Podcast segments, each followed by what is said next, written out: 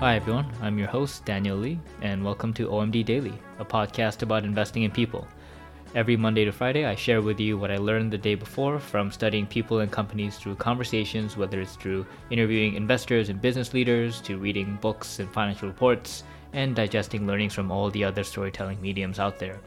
The goal is to build my own PhD in combining human performance with investing to figure out how I can help leaders build utopian companies. By exploring my own curiosity, I hope to become a little wiser every day and hope this adds a little nugget of learning to you on a daily basis. Hey everyone, welcome back to OMD Daily. This is the June 17th, 2020 episode. Uh, so th- this is also a different one I'm trying out. Um, it's actually, I'm just going to talk about a pretty major entry I made into my investment decision journal. Um, so I guess I'll just kind of give a backdrop I've been keeping a investment decision journal for every kind of major, I'd say transaction or even thought I have in regards to my investments um, and my portfolio, just so I can keep a separate journal to review uh, various actions and just to write down my thoughts as well. Um, even those things I have in the shower, which I think are great ideas, I'll try to write it down, and specifically on the investing side. And yesterday was a pretty big I would say decision for me. Um, I I guess I kind of executed on selling off a big loss position for myself, and this was the largest position I realized as a loss. Um, it, I think there definitely is a huge psychological difference between realizing a loss and having an unrealized loss. Um, if you're not familiar with the terms, when you realize it is when you actually you know you sell ownership in the company but when it's unrealized is when you still hold on to it and there is a bit of the sunk the sunk cost feeling there when you just see the red numbers but you kind of at least for me the there's obviously the hope and the feeling that yeah but if it comes back then i won't be in the red anymore. And it's as much as it's a rookie mistake and a very amateur mindset um, yeah i think it's at least for me it's something i definitely feel. Uh, and I definitely try to not fall victim to it in most cases, but I think this was a particularly uh, tough one for me, and so that's why I thought it'd be pretty cool to talk about it. Um, I'm not gonna disclose the specific uh, business that I sold, but I'll just tell you it. It was a business in the cannabis sector, and I think that kind of gives you an idea of what kind of company it was and given the hype in the sector. So, on an overview, I think um, the position got to as big as I think around 40% of my portfolio. And I'd say in my total net worth, I have more like a. Mm, 90% of my net worth is invested in, in my portfolio and have more like a 10% cash position and so yeah, this was forty percent, um, roughly, I'd say, on a cost basis.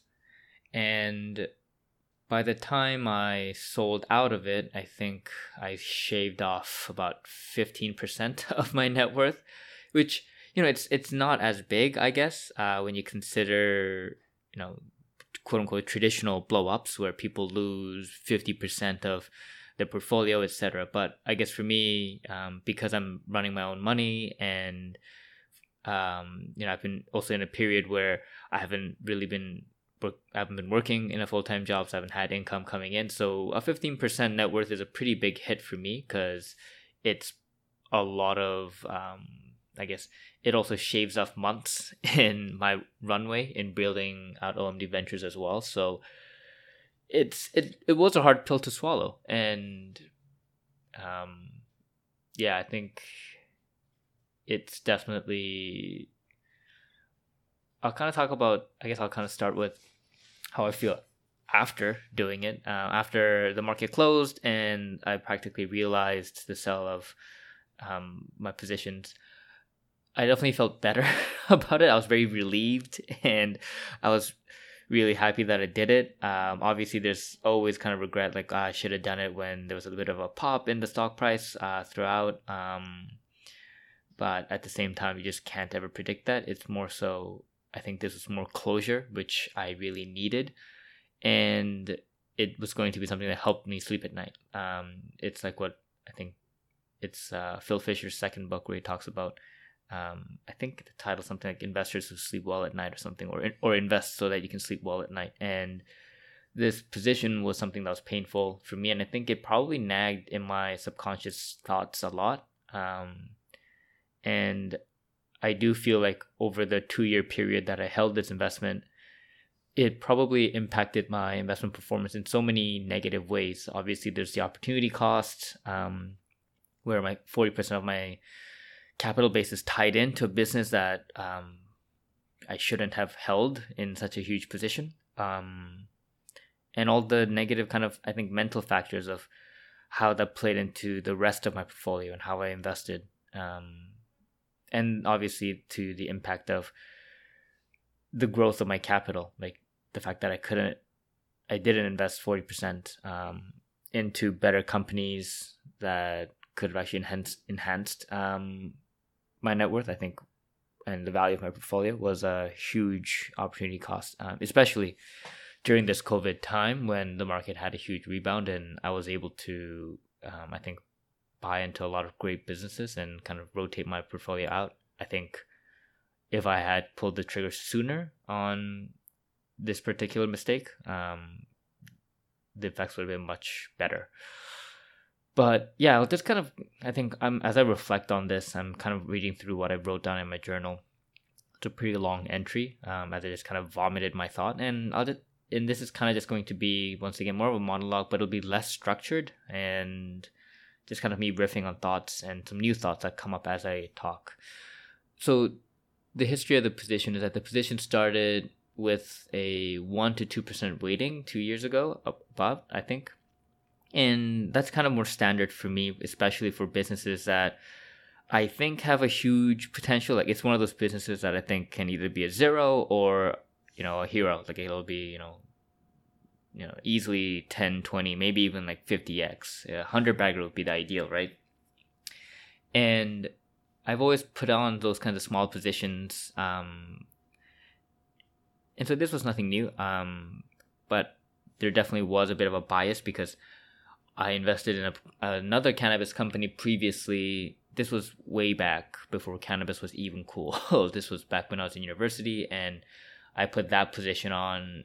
Um, it was once again another really small weight. It was, I think, maybe even like a 1% weight of my portfolio. And over a four year period, when I held it, I think four or five years, I held it, um, it was a 65x.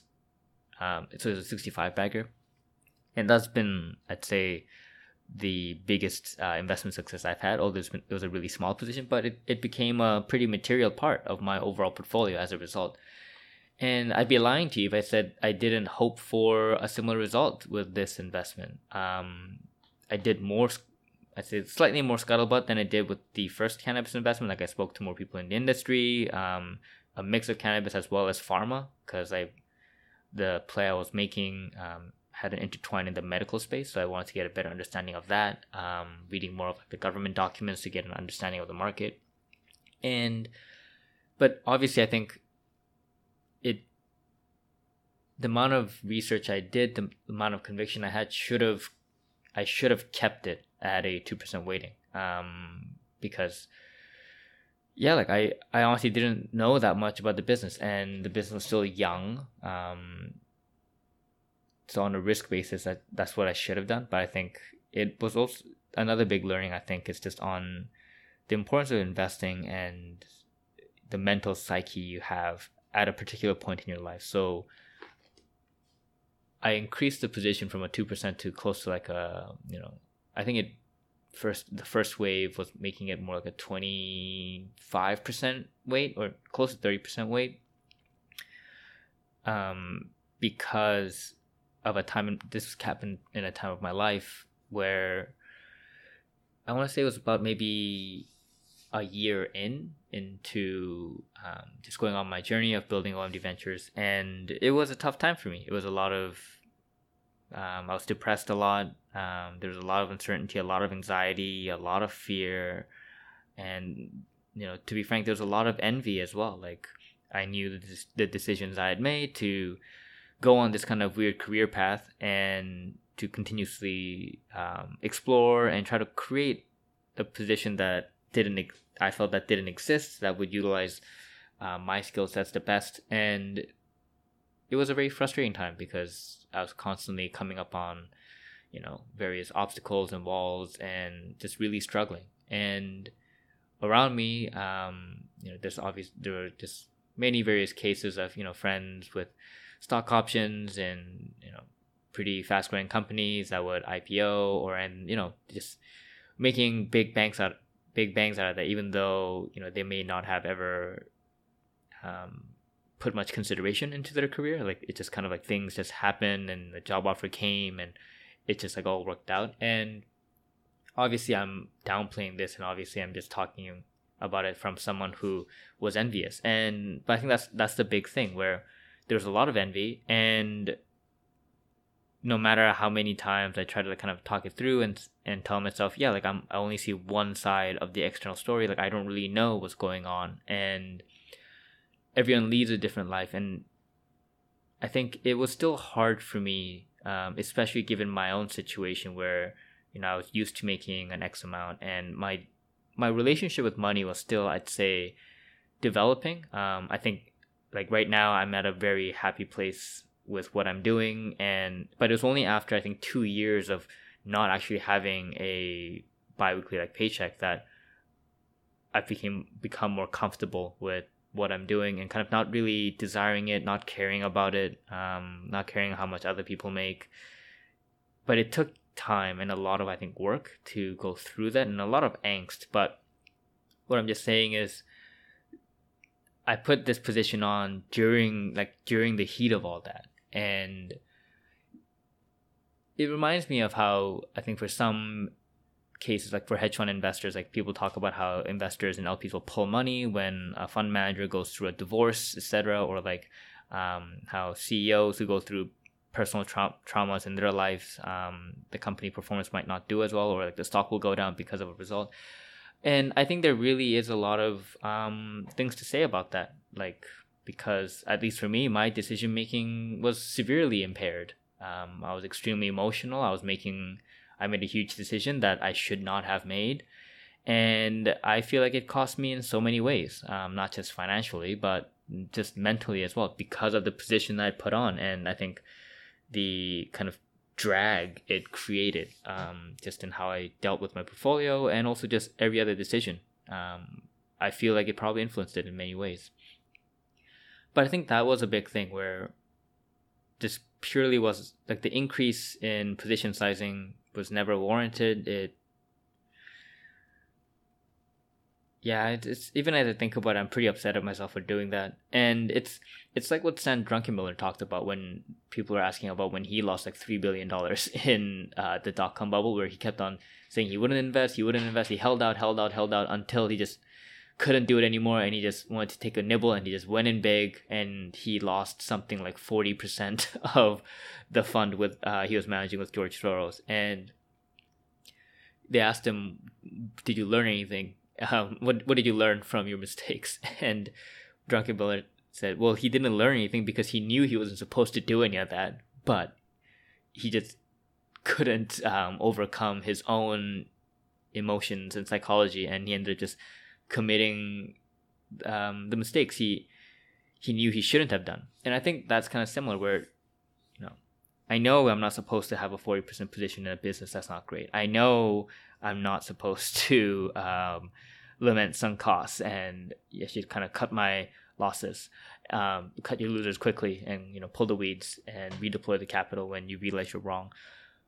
But yeah, I guess that's just kind of what investing is really. It's for me at least it's learning more about myself and i think definitely because i made this uh, huge error for me personally it's the biggest error i've made um, i think the last time i made such a huge error that let that resulted in a permanent loss in capital so big was um, when early in my career I invested in a in a commodity based like mining com- uh, zinc mining company and it went like bankrupt so it just went from you know whatever whatever my cost basis was, and it just went to zero. So I lost everything there.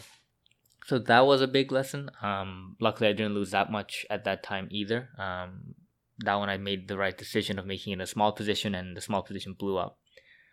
But yeah, this was I think the monetary the absolute monetary amount was much greater and it will reside as a huge mistake I think in my memory and I think that's good. Like it's now going forward I know at least I think I'm going to try to keep to having most positions maybe starting at like a 10% weight um, depending on conviction just on like a cost basis. So if it grows past that I'll just let it ride which has been the case for my other current big positions. Um, they've kind of say on a cost basis been about um, around 10% and i've just been letting them ride um, bigger and bigger in size.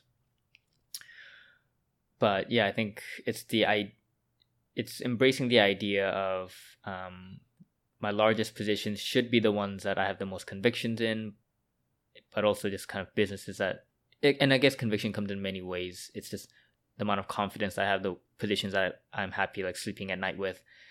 And then the on the other side, yeah, like I'll probably start with a lot of small positions um, because I think there's a big value in owning a stock um, compared to just studying about it.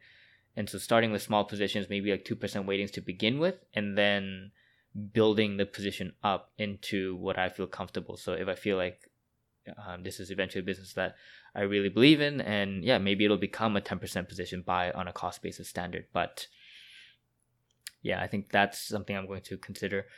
Um, yeah, I think I'm.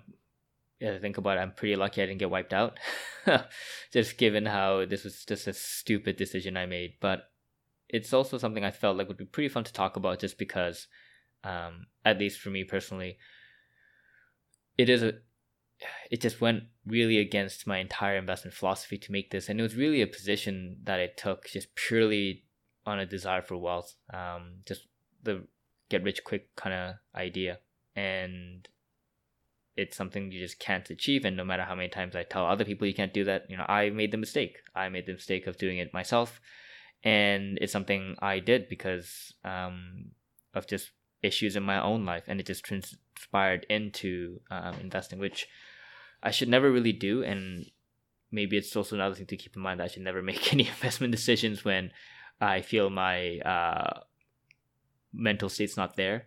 And this and also I, I actually put on a position for this without writing any kind of report any kind of um i think thought really. It was just completely emotional and impulsive. And as much as i'm in belief of making gut decisions this was probably not a very good gut decision.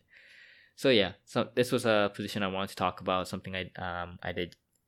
And it kind it's kind of closing a chapter on a two year journey with a particular investment that was a kind of a bane, was a thorn on my side for a very long time. Um, yeah, so that's kind of it. Uh, I hope to not make an an investment like this in the future. I'll try to keep very cognizant of that. And yeah, it was definitely really different. Like I've had com- I've had investments that declined, you know, fifty percent um, as I was holding it, but I've I've never felt I think the kind of gut wrenching churn, um, and I think that's also indicative of how little I knew about the business and how I really shouldn't have held it at all. So yeah, I hope uh, this was somewhat insightful. Maybe this will um, be helpful for you in your own investment decision making, especially during these rough times. Um, but yeah, that was my big learning, and I hope to have you back on the podcast tomorrow. Take care.